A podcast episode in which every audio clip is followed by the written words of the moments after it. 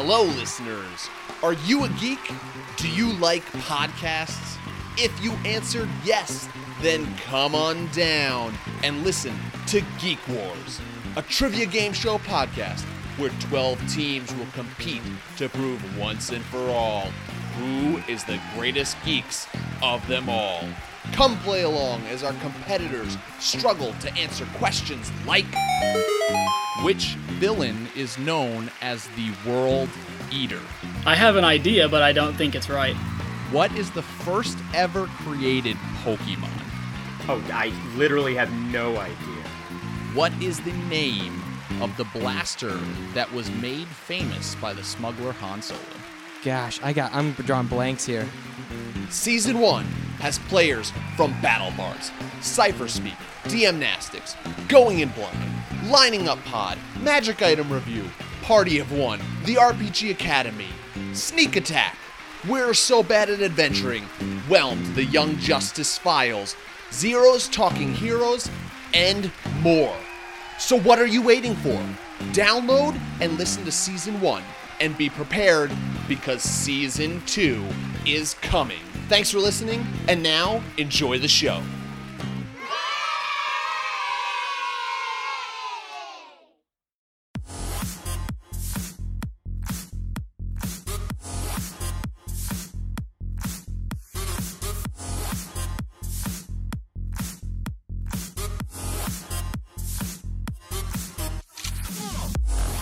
Welcome back to the Dungeon Master's Block, the place where we come to talk about the Dungeon Master, the most important person in the game, the only person capable of playing God, killing characters, and lowering the egos of all other people at the table. I'm one of your hosts, Dungeon Master Mitch. And I'm your other host, DM Neil, aka Joke Maniac. and we have an awesome episode for you today. We are going to be talking about secret societies, but don't tell anyone. Uh, and we have an awesome guest joining us. We have Satine Phoenix here uh, to talk about secret societies with us. But Neil, before we get into this awesome segment of the meat, we have some five star reviews. We do. And this one this one comes from a lot of different places and I have a lot of questions after it, but I will read it and then we can go from there. And this one is from D Netsam. And they gave us the five-star review of Limber Up. I assume that's a reference to DM Nastics. I recently enjoyed my first experience as a DM. Unfortunately, my players did not. Fortunately, though, they shared their feedback, fueling a hunger to fill my skill gaps. I downloaded an episode from 10 different DM focused podcasts, and this one stood out. I have laughed, I have cried, and I pulled my car over to frantically write down ideas. Please keep the content coming. We will. I just pictured like busy highway and just car ripping, like cutting off several I also people. I also uh. envision the idea that they don't have a writing utensil and they but their car is dirty, so they just like scribble notes in their then their like rear like their rear window. so thank you, D Net Sam, and we will definitely keep the content coming. Our next one comes from Phosphorus, and it is entitled "One of the Best." Five stars. This is hands down one of my favorite podcasts. It's a must for DMs of all levels, but I'd suggest it to anyone who likes to challenge themselves creatively. I look forward to new episodes. I flag older episodes for multiple listens, and I've discovered new podcasts that I love through their guests. Can't recommend it enough. Thank you so much, Phosphorus. Uh, we appreciate Yes. that awesome Yes, review. I'm happy that we are also getting you to listen to more great content creators. So, for this last review, we are going to head up to Canada, and it comes from Photo Dudette, who gave the five star review. Great info. This podcast is full of great ideas for DMs and is fun to listen to. Boom, done. Thank you, Photo Dudette, and we will keep on giving you great ideas. Spread that news in Canada about the show. And with that, let's head to the meat. I'm starving. We ain't had nothing but maggoty bread for three stinking days. Why can't we have some meats? The flat meat's back on the menu, boys. So today on the meat, we are going to be talking to an amazing guest who we are beyond excited to have with us, and that is none other than Satine Phoenix, who is co-creator of Maze Arcana, host of GM Tips on Geek and Sundry, DM for Sirens of the Realms on twitch.tv slash D&D, a DM guild adept with some truly amazing people who we have also had on the show, creator of Celebrity Charity D20, and I'm going to add a couple that she does not know that I'm adding. Illustrator for New Praetorians, which is amazing. Go check it out on comic comixology.com and one of the celebrity DMs for D&D in a castle of which I will be attending. Oh yeah, those are all the things. Those are many of the things. They're all No, I was going to say don't don't dare say all. don't you dare. So, Satine, welcome to the Yes. show. Uh, Neil, you can put Thank your you. scroll of introduction away now. It's it's a word doc. I'll close it down and get to the get to the uh, outline now. I am. I'm deeply humbled. Thank you very much. And we are just as humbled to have you here to talk about secret societies. But before we do, we have a couple interview style questions like we do with all of our guests. So, Satine, if anybody doesn't know who you are, can you tell us a little bit about yourself? I am Satine. I'm a very nice person who likes to play. And what does that mean? That means I play a lot of Dungeons and Dragons. I like to work out with friends. I like to write stories with friends. I like to do photo shoots and basically um, a modern storyteller renaissance human. Yeah, pretty much. I'm pretty, I'm, I'm your normal renaissance girl. That's true. I've been playing D&D since 1995. I've been reading about it since 1988. Man. a long time ago. Oh, it's actually really cool. Um, I spend most of my time, and I say most of my time, uh, my business partner slash best friend and I spent all of last year going to all the D and D conventions and tabletop conventions, and uh, doing live streams with Dungeons and Dragons and Geek and Sundry, doing more than just Dungeons and Dragons. Uh, we played Dread, which was pretty cool. Ivan Van Norman was the storyteller for that. Just started playing Vampire again. Haven't touched it since wow. 1996.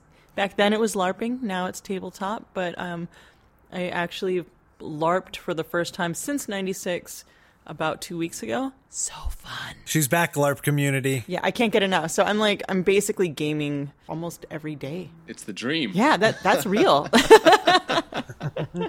We'll give you a moment.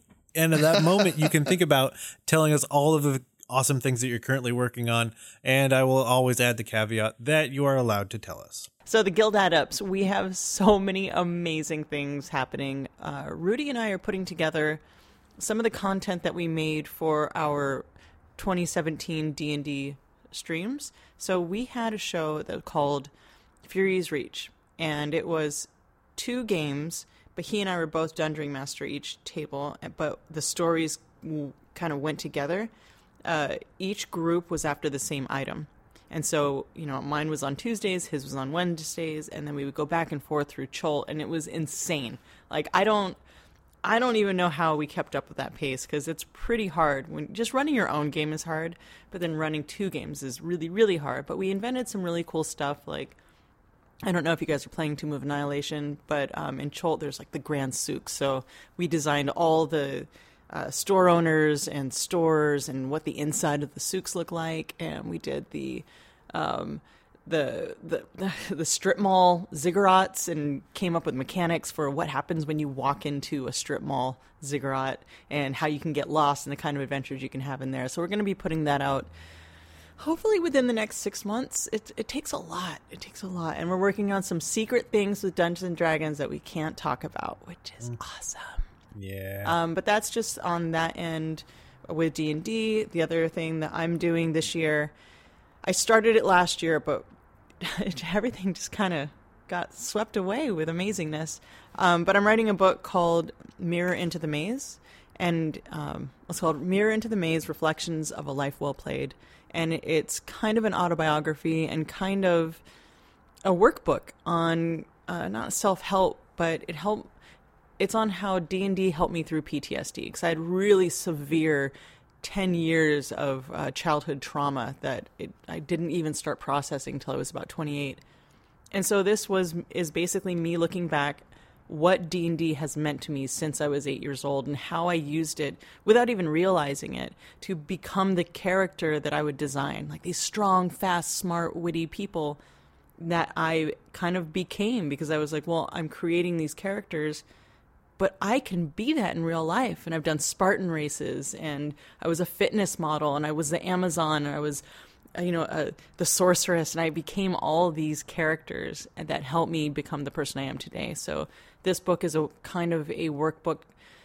Read it for entertainment, read it because you might have PTSD, you know, and it might help. It's been incredible doing the research on this. There's so many people excited about excited about PTSD and and how theater and gaming helps with that.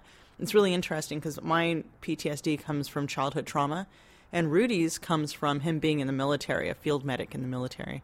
So, you know, we when we met, we were like, "Oh, we are so similar," which is really weird because our traumas are so different. We actually know like we interact better because of our uh, what we have in common in that area. So uh, there's some interviews with him in there too, where I'm like, okay, this was how I used this. Let's take a look at the male perspective from a military background. And I'm sure I'll be interviewing a lot more people over the next year, but that's pretty much that's going to be a really it's not slow but it's a very drawn out process because of all the conventions that we're doing. We're going to gary con we're going to origins gen con d&d in a castle. Sirens of the realms is coming back on twitch.tv slash d&d on tuesdays in march um, and that goes through june. That's really great. I'm so amazed at these girls you know? Like i've got really fun performers who know how to be on camera, who love playing. They just love playing so much, and they write songs with their spells, and it's just super silly fun. And they allow me to. I got in a car accident a few years ago, so I have really bad brain damage, and I just forget rules. Like I forget hide. I forgot hide for an entire episode. And one of the girls is like, I think it's like this. I'm like, no, that sounds OP. We're gonna throw that out the window. They're like, okay. and so like they don't they don't rule lawyer me and they keep it fun and fresh and that's really great. Maze Arcana has been building out our little um, network of shows, and one of the shows is called Maze Plays, and that's Rudy playing uh, video games, which is really cool because we have they're all um, games that our friends made. Like Joe Madureira made Battle Chasers. So Oh. we're running that right now, and we're going to have him Mhm. on, which is really great. And then we have a brand new show, a noir in Eberron, in like the lower Duras of Sharn. So if anybody's a fan of Eberron, we're the only group that's allowed to live stream uh, Eberron. So if you want to get your Eberron fix, go check us out. The new show is called Myth Maker Society. And uh, if you go to mazearcana.com, you can sign up and join the Myth Maker Social Club. That comes out March 21st. And yeah, we'll be at Gamehole Con later this year. And um, I'm just doing a whole lot of uh, dungeon mastering online for uh, patrons and conventions for uh, VIPs and stuff. And that's all I can remember off the top of my head right now. so your schedule is pretty open, is what I'm hearing. Yeah. I, I'm I'm often bored. Yeah, trying to um, get back into the regimen that I had when I was making comics because comics was interesting. It's 16 hours a day for about three to four months, and that's no joke. That's like six to seven days a week. But I was still able to wake up and work out and come back and get that rhythm. So I'm trying to figure out how to run multiple businesses and also keep my sanity. yeah, routine's really important. The book sounds extremely Oh my gosh, interesting yeah. to me. I think, uh, you know, as people who are so involved with D and and talking to people constantly that love D and D and role playing games in general, I think we often forget that the outside world, the world that doesn't know tabletop role playing game and LARPing and all that kind of stuff, s- still, even though we are in a time where being a geek is way more accepted and cool now than it was like years ago, I still think that the outside is still looking in a lot and going, oh, like that's weird and there's very you know there's negative aspects to that and looking at it in that kind of sense just oh it takes up so much of your time and you're just so you know you're being antisocial which is completely wrong because it's a total It's the social opposite. thing Yeah. um, Oh, or man. even if you go to that uh, 70s satanic panic and people still like ooh dungeons and dragons scary but as somebody on the inside i think this is what like your book sounds like it's focusing on is there's so much healthy healthy growing and learning and benefits to tabletop role playing and it sounds uh, i'm i'm excited to when that book comes out be able to uh, get that and read that because i i am excited to hear Thank those you. stories Well, it's Oh, really yeah. interesting because people don't realize how like the variety of people that are that are healed by play, right? Um, all my research so far is like, okay, so you have PTSD. Very simply, go to your local theater group and join theater. Well, I, I love that, but that is time consuming. like that's more time consuming. Yeah. I'm, I'm just saying, go to a table once a week and make new make new memories, and I think that is the most important thing. I, you know, being almost 40 and having tons and thou- I have thousands of friends now. It's incredible. It's, it's a lot of work, but it's amazing to meet so many people. And a lot of people I noticed are like, you know, back back in my 20s and back in high school and all these glory day things, and they seem really stuck, right? And stuck in these memories. And the thing about D&D is you're constantly making new memories. And that right there is so incredibly healthy. Um, it keeps you young, it keeps you creative. And I honestly think that that's like the key to uh, eternal life or at least living a really long time. Yep. And I think the most exciting thing is to watch our generation get old and be in homes and talk about our D&D games. Yeah. it's really the most it's what I'm most excited for. I'm ready to be old and talk about um, all the games that I played with the amazing people that were in them. So before we jump into our discussion on secret societies, we have one more question for you, Satine. This one is a surprise question. You knew that a surprise question was coming, but had no idea what it was, of course. So this one comes from one of our Patreon dragons, DM Pax. And what DM Pax asks is if you could have an item that granted flight, what kind of item would it be and why? And he gave the example of, you know, you have the brooms, you have the magic carpet, winged shoes. Uh, what would be Satine Phoenix's item of choice?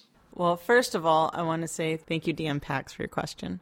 And oh man, it would probably be like a cool harness, like a bolero jacket of flying or something, or high heels, because I really love high heels. Maybe like knee high boots of flying, where you can like. I could actually run full speed and then fly in high heels. Like I'm talking like five or six inch heels and platforms yeah, like that it would probably be that a bolero jacket or like some rhinestoned out black leather or like gold trim or something. Yeah, that's what I would do. Awesome. Perfect. Thank you so much, uh, pa- DM Pax, and thank you, Satine, for answering that. So we are going to now jump straight into secret societies, how to put them in your homebrew game, how to just use them, and some great ideas from our brains to yours. So the question that we kind of want to throw out first to all of us is what is the purpose of a secret society in a homebrew world that or in rather any game that you're playing? Secret societies are cool. I look at them like just another layer of whatever town or city or world that you're playing in. And it, you know, you have your churches, you have your kinds of people, but the secret societies prove that there's another group within this that all have the same train of thought and purpose that are doing something else. And it's not necessarily bad, but they're just doing something else that excludes other people because of the value they put on this idea. And you can use that in a couple different ways.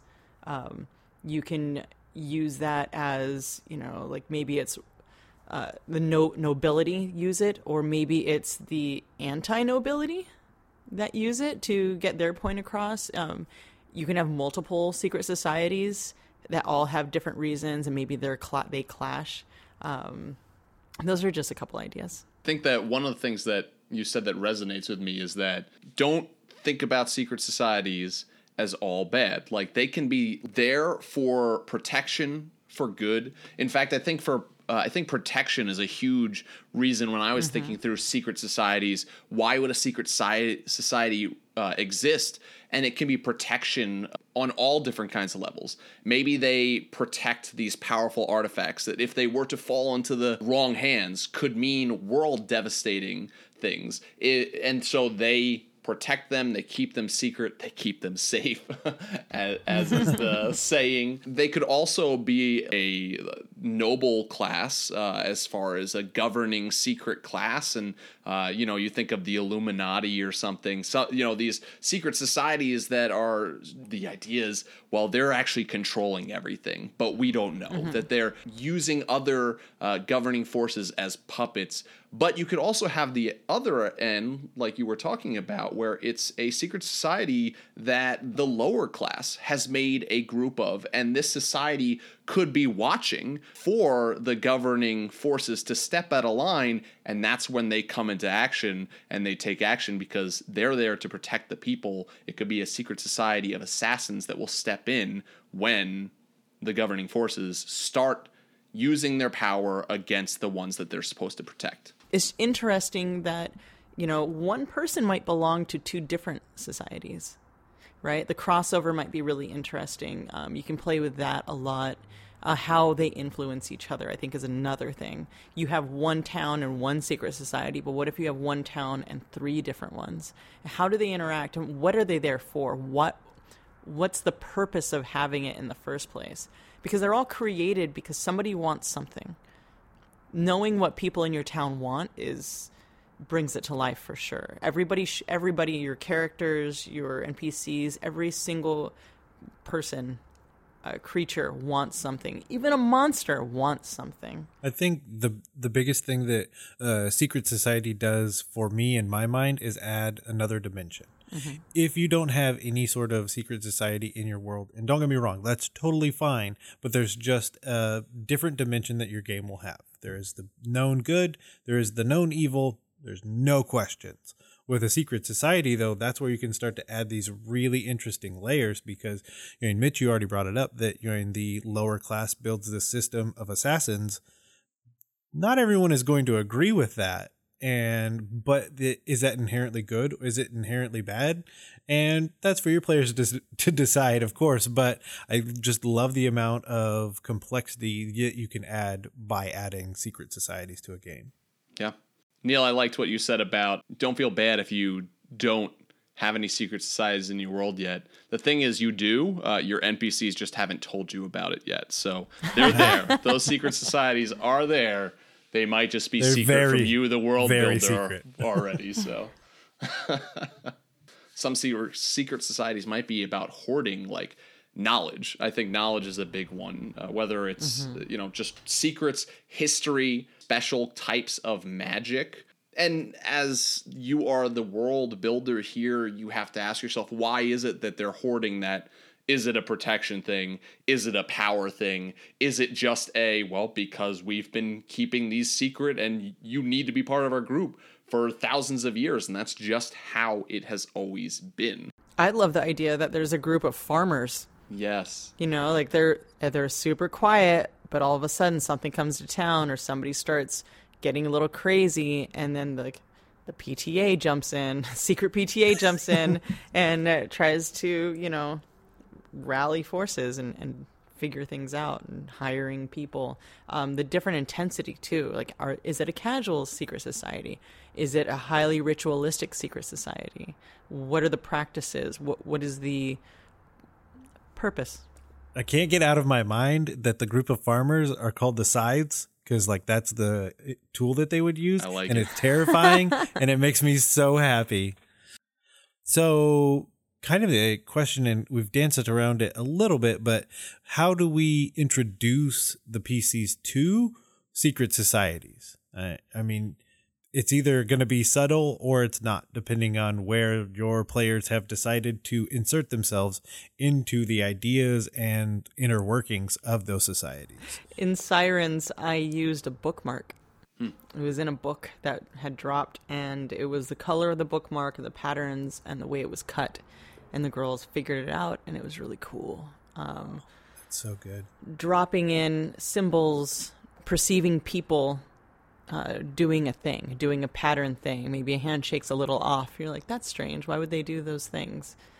Handshakes, clothing, symbols on walls and on strange artifacts, or just like places you wouldn't normally see them. Depend like it depends on what the secret society is, but also maybe overhearing somebody say phrases odd you know um, if you're playing d&d it's you know you can i would weave in with the factions right maybe a faction is associated or has a link to a secret society and that kind of gives the players more draw to that because they're already linked to their faction. Um, nobility uh, people in the city that they're meeting up with you know maybe the the local police um, the, the bakers you know like something that where you're in contact with somebody and they say a thing that you don't recognize and it makes it curious and it, you don't have to be really blatant about it but like kind of keeping it there on the edges for a while i would kind of dabble. I would kind of show them one here show them a symbol there and they're like wait a minute there's a pattern. In this town there are things that don't make sense. Now i'm going to go and hunt that. Now is it like you're making the campaign looking into the secret society? Do you want that to be a primary thing or are you looking at it as um, just something that exists as a thing that they could be interested in in the future like that's you really want to think about that when you're kind of offering up this information to your players And when you drop clues like that in, whether it's a bookmark that you you know you're describing to your players, they open up uh, this book and you start to describe the bookmark. I mean, that's something that players are usually going to go, "Why is she describing this bookmark?" There's something about this, and I have never met a player that would hear something like that and go, ah, whatever. I'm not going to look into that more. Like, there's an interest. There's a like, I need to know more. Like, put that on my. I need to find out more about this strange bookmark, or uh, as you said, like it was the smell. or it was the smell. Like it had it a was scent the to smell it. of the yeah because I, I think she opened it it was like how to cut meat or something really silly. And then she's like that's weird. And they they're looking at the thing and then it like the bookmark smelled interesting hmm. like walnut. And they were like oh there that's a thing. And so they kept it on them and then they noticed somebody else in a tavern that had something similar. And so they started asking questions about it, I, I thought they were very Yeah. clever about Yeah, one I little. think I invented it on the spot, honestly.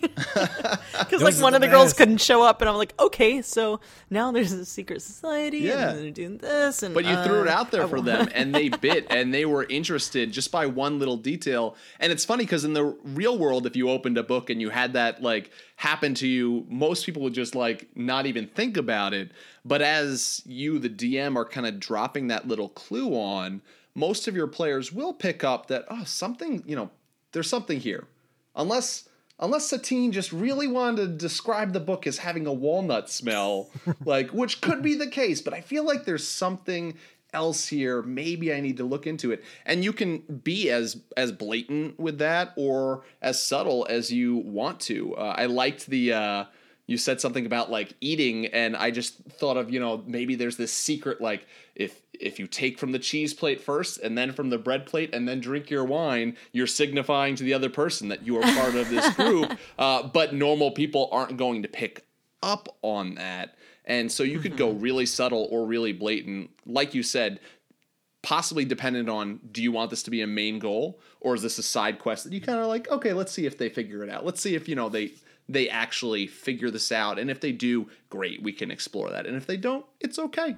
Yeah, So, kind of the idea that came to my mind is you know the difference between it's a secret society that happens to exist and they function in the same area that your players are in almost having like a dc for perception that's like a static 20 25 somewhere in that top range because they're a secret society. That's what they do. But then if mm-hmm. you want it to be something that they find out, have that progressively drop the more that your players are starting to interact with it. So they've seen, you know, and as an example, the bookmark. They've been in a place where for some reason there's always someone wearing this bright red in almost every situation that they're in. But like that wouldn't be weird, but it seems to be every situation that they're in. And like progressively bring that down till essentially they have to figure it out and then continue your story. I think there can also be when you're wondering, how do I introduce this to my PC? Asking yourself, you know, there can be different levels of public knowledge depending on which secret society you're talking about. This secret society might be so secret that only those who are involved with it know about its existence.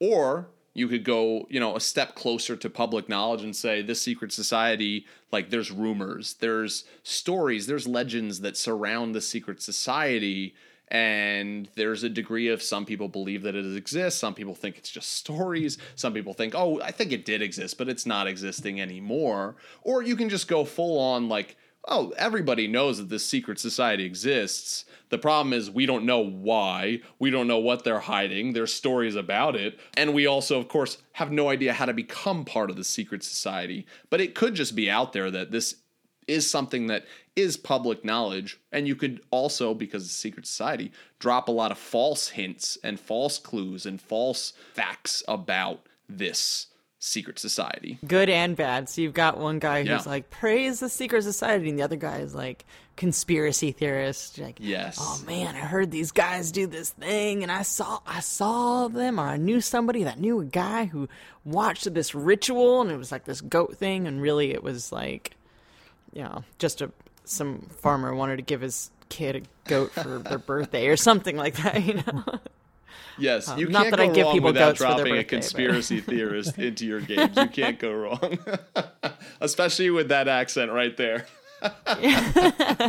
Yeah, it's really interesting this idea of secret societies because it, dungeon mastering is a dance, knowing when to give your players information. And um, we can talk about this till we're blue in the face, but it's really important to know what the what your purpose is for putting them in. Are you putting in because it's really cool? That's cool but how are, how are your players going to react to it you know so giving and then taking and then pushing and pulling the story a little bit and the moment you provide that first clue your players are going to want to turn in that direction so you have to figure out what like it's like a side quest right do they go like you pace when that side quest happens based on how you tell them. And I say this in a, a not logical way not mechanical way. It's more a story feeling, uh, energy, noticing when they are kind of tired of just dungeon crawling or tired of traveling in this direction. You're like, okay, I'm going to drop this in because it's going to just massage and maneuver the story in this way, and then I'm going to come back. So that that's just how I look at, well, storytelling, I guess. No, I, I mean, it's a. I feel like we've had to have said it before. I mean, it's the idea of knowing when.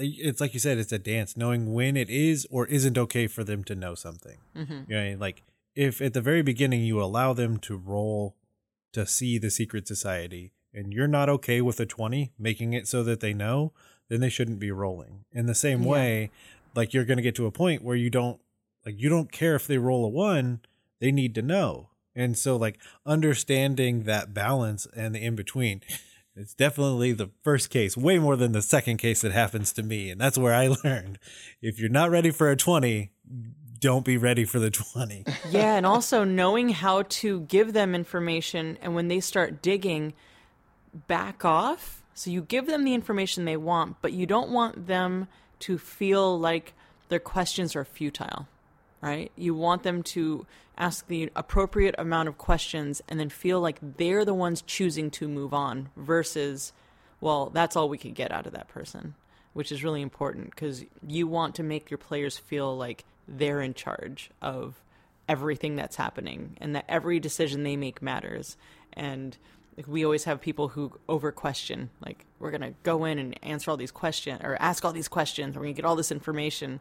But as a dungeon master, you only have pre-planned so much information. So it's like, how do you keep giving clues? Do you just give them all all the answers out at first? How long do you want to draw it out? It depends on. If you have a, a home group, it's a lot easier to know to like to plan because you know what they're going to ask before they even ask it because you know them so well. But if you're playing at a convention or you know with a, a random table of people, you really need to feel it out and kind of disperse the information more subtly than you would um, other groups. And it can be like a, a good wine too, letting it age. And if you allow there to be time where you're dropping little things and watching your players and letting them kind of work through figuring out things so that they kind of lead themselves there, then the payoff in the end is probably going to be a lot more meaningful than let's be honest, if you want to introduce a secret society, you can just have them, oh, you guys roll a perception check for me. Oh, you see that basement door is open and you hear weird things coming from down there. And so you can just have your players walk in on a meeting if you really want to, but kind of letting them follow the clues and letting them figure it out. Like getting to that point at the end is going to be more of a payoff, is going to be, and they're going to feel like they had more of a control in it and like we got ourselves to this point. We figured it out. We secret doors. Yes, secret doors, man. Secret doors are awesome. My, I, and you can give them three secret doors. They will be excited every single time. I'm talking three in one session. Oh my gosh. Secret it. doors, secret handshakes, secret passwords, all these things about secret societies just so exciting and such cool things to play around with. And your players will be excited when they find these things out and and are able to be a part of it. Yeah, and really it's the puzzle, right? Like that's what people really like. Secret society is just another avenue for another puzzle. So um, I recommend going online and even if it's like mazes. I just designed a maze for this map thing that I did, um, and I'd never done that before. And now what I want to do is overlay a maze and puzzle on top of a, the next city that we go in. I hope my girls aren't listening to this. um, uh, spoilers, but yeah, I'm gonna like put a maze on top of the town's map so that I know the routes that things go to, and if they follow the clues within this, they'll get to a place. And when they realize that they've been actually they've been maneuvering the way that I want them to maneuver, and like it, it's gonna blow their mind, and I think that'll be really fun. That's awesome. So, uh, we've talked a lot about the purpose of secret societies. We've talked about how to introduce your PCs uh, to secret societies. Okay, so let's say you've done it, you've worked through it, you've come up with a secret society, you've given the clues out there, and now we're at the point in the campaign where your PCs want to become part of that secret society.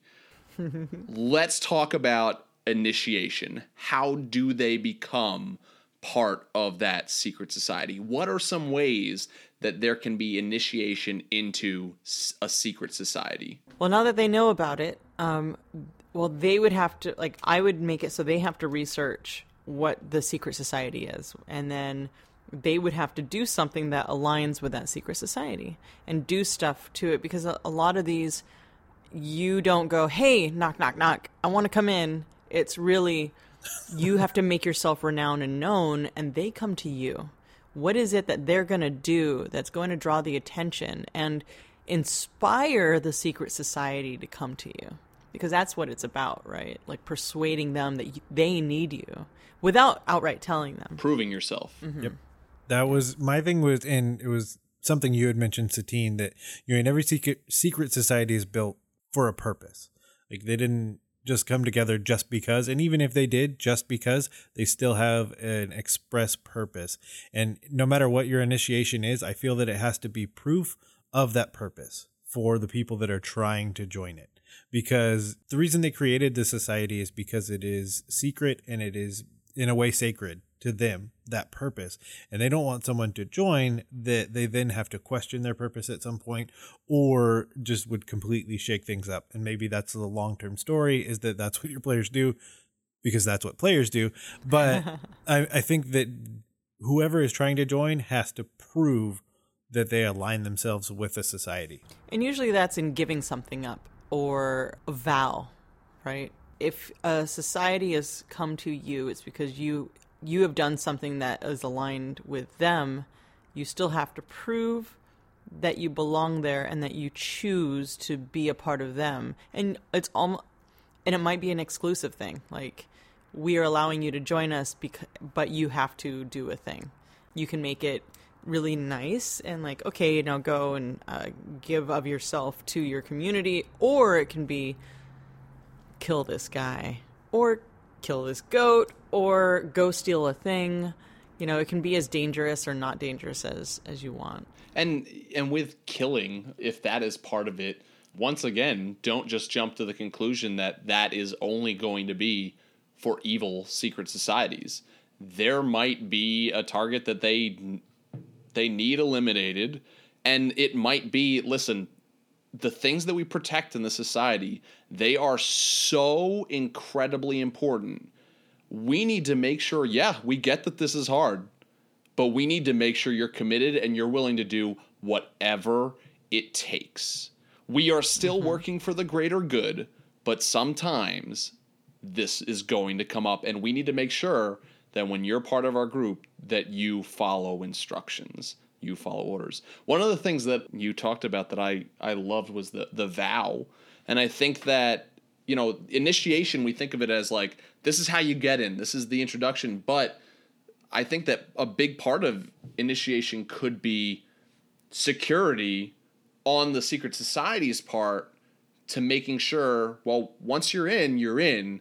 There's no getting out. We don't want you spreading our secrets. Like if you're in you're in. I thought of the um the unbreakable vow that snape takes in the harry potter series and how if you break this vow and of course there's magic weaved into that and you can have a secret society like that but if you unbreak if you break this vow you die. So if you break these secrets, if you try to leave, you die. And that could be magical that once you're you actually do that as a uh, person, you just have a heart attack, heal over, and drop dead, or it could be or simply, you lose your arm or something. Like yes. maybe it's a tattoo, and then like that whole thing just severs your hand. Oh. Like that'd be oh. really cool. yeah, and then there's oh. no like, yeah, where's the tattoo? You're not talking like, what are you talking about? There's no secret society. Get out of here. Or yeah, just we will hunt you down. You taking this vow, you have to understand. If you try to leave, if you try to tell our secrets, you're dead. We're coming after you. Yeah. Um, so the vow is kind of like a baptism, right? Like if you think of religion, you go through a thing that really it's more than just a promise. It's it's a ritual that makes you believe more. Like you become a part of it because everybody in it is there with you and they're going through this thing with you and it's about immersion it's like yeah. a, a, immersion, a threshold crossing. Uh, it's next level, right? And so you want your players to feel like their characters aren't just walking and going, "Okay, I'm in." It's we are here with you. And so I would, if it were me, I would do a, I would create a ritual of some sort and make it, you know, maybe it's anointing with whatever holy water, or maybe it's, you know, like the just the crossing of a threat. Like think of a marriage, right? So that's essentially that's that's a ritual where you're initiated into a a promise and a group with like minds and it's just one and one but there's still a thing you know where there's that crushing of the glass in the napkin that's a thing and everybody's there to witness it. There's the jumping brooms i think in some cultures lifting of the veil, pouring the two two things of sand oh, together yes. to create one. Yeah, that, I mean, fire, lighting own. fires together, you know, and oh well, uh, I messed it, up. I should have done fire. Go on. a Wiccan, you know, when you when you're doing a Wiccan ritual, you um, you say something to the different spirits of the um, north, south, east, and west, and you kind of do this opening and closing. And I, am sorry, I love theology, and I study um, all that kind of stuff. So it's just really neat to and do that. Like go look up what other people do. You can read pretty much almost anything on the internet. And you know, there's some really simple things that you can that you can do as a dungeon master to get your players a little more immersed.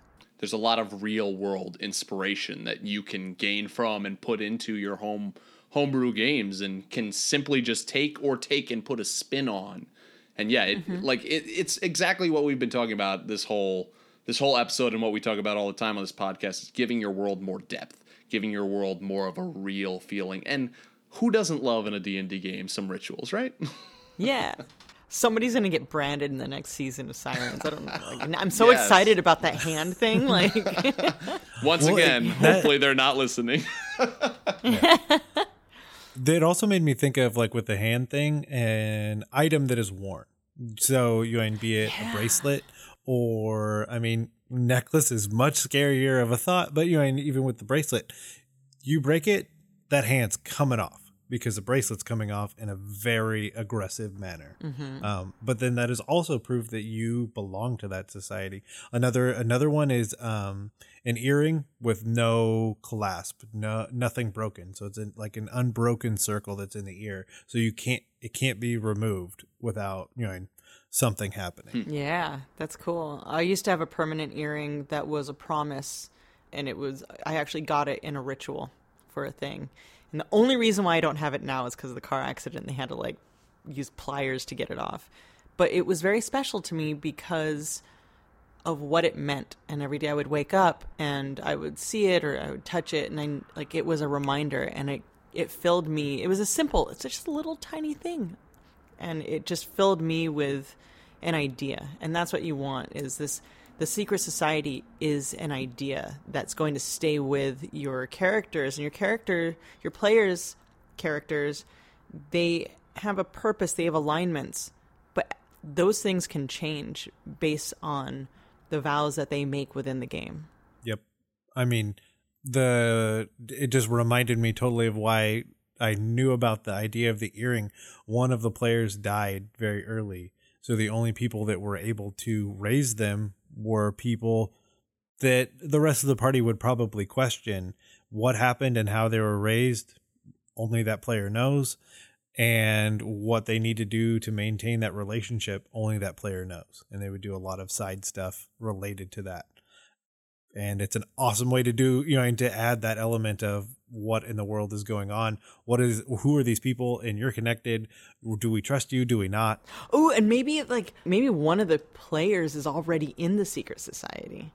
You Yeah. know have like you don't even need to introduce it. Let the player kind of ease it out like if you know you're going to be playing a long g- campaign with a group you just have that player kind of drop hints why are they going off to meet with that person what, what it, why, wh- you know, sitting around the campfire, why do you wear that clasp? Why do you touch it every morning at, you know, 10 a.m.? You know, type of thing. Why did that NPC oh. through the DM pass you that note and what does it say? I need to know. Yeah.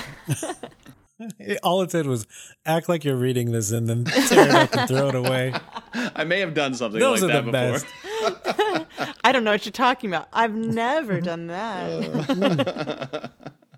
So, Satine, thank you for joining us on the Dungeon Masters block. Uh, we hope that everyone listening that you've enjoyed our discussion on secret societies, and that at this point in the episode that you are just bursting with ideas for creating a secret society or multiple in your world, and you're ready to do that and get into it and start dropping those clues to your player.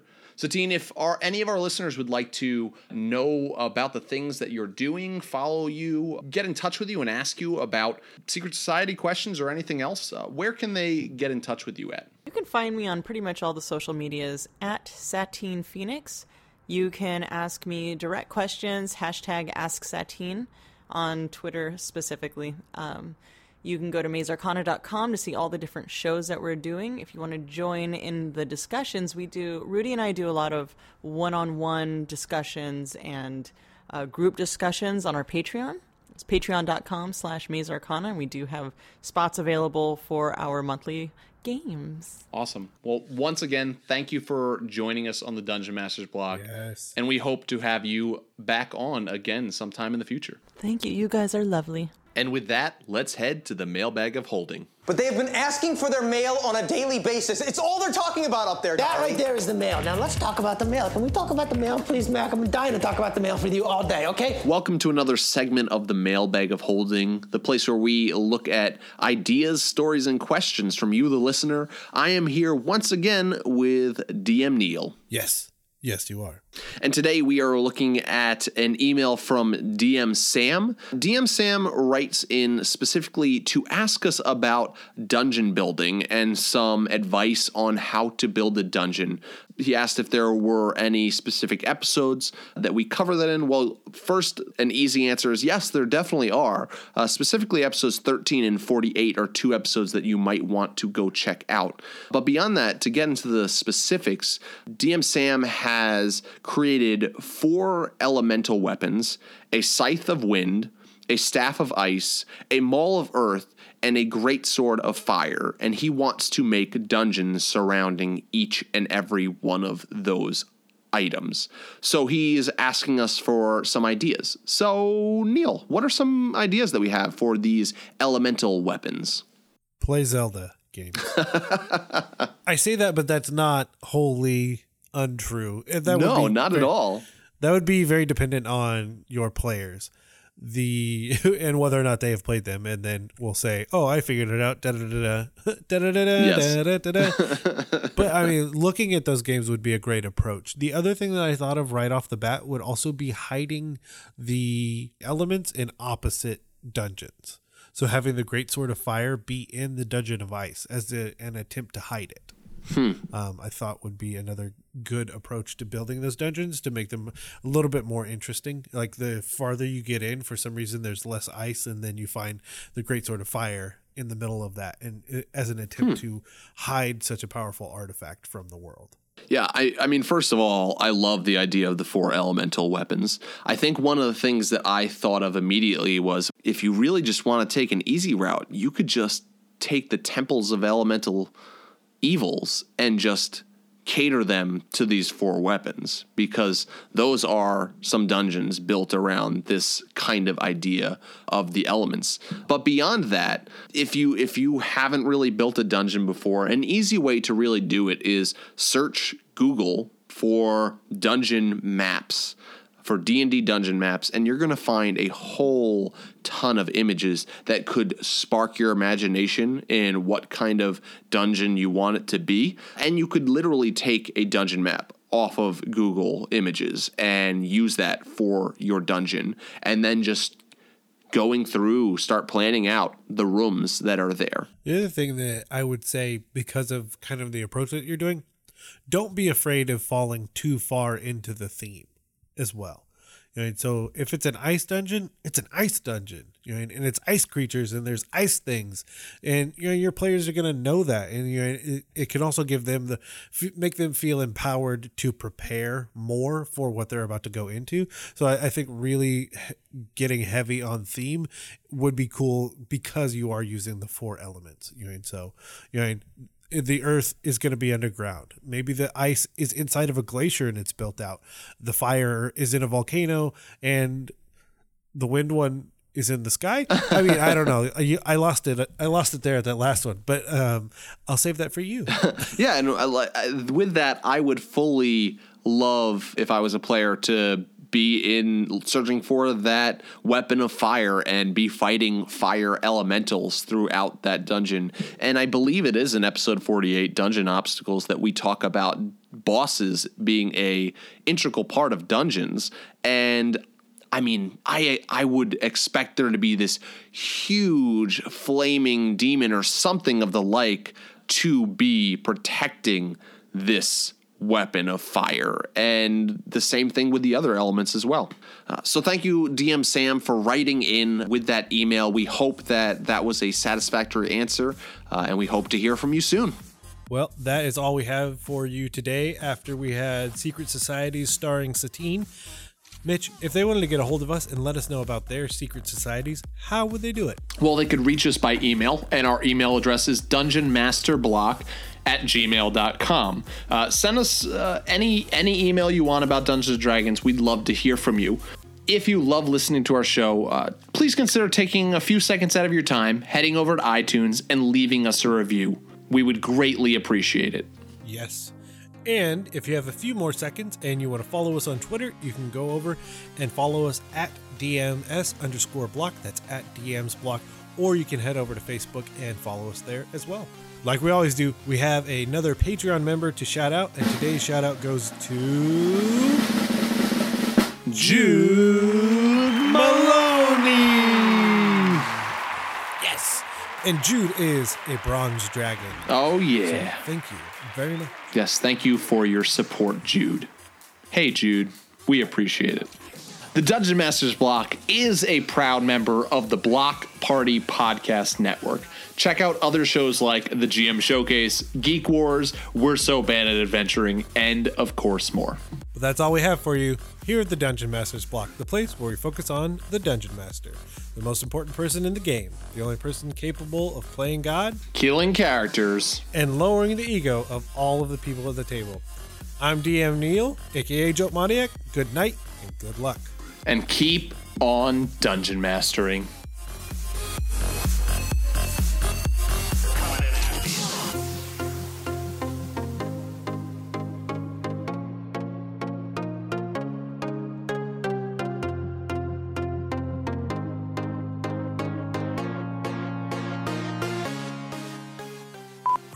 Of Celebrity D&D. Is that correct? I feel like that one's wrong. Celebrity Charity D&D. No, actually, I got in trouble for that. It's now Celebrity Charity D20. Celebrity Charity D20. You're almost there. Celebrity charity20.com. Ooh, man. Wow. So close. It's a You'll mouthful, it, but if you can Okay. remember it, it's it's completely worth it. Okay.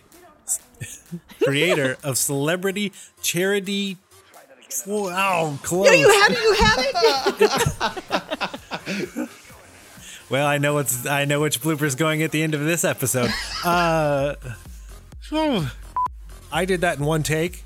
You'll never know if that's true because of the power of editing.